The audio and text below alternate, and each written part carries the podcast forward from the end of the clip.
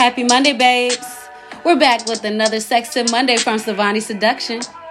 Did you know that there are many benefits of penis flexing exercises, such as better urinary and bowel control?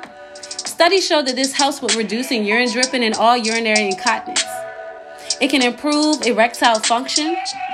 A pilot study even found that it may be helpful for men with premature ejaculation. It can improve prostate surgery recovery because it will help you regain urinary continence more quickly.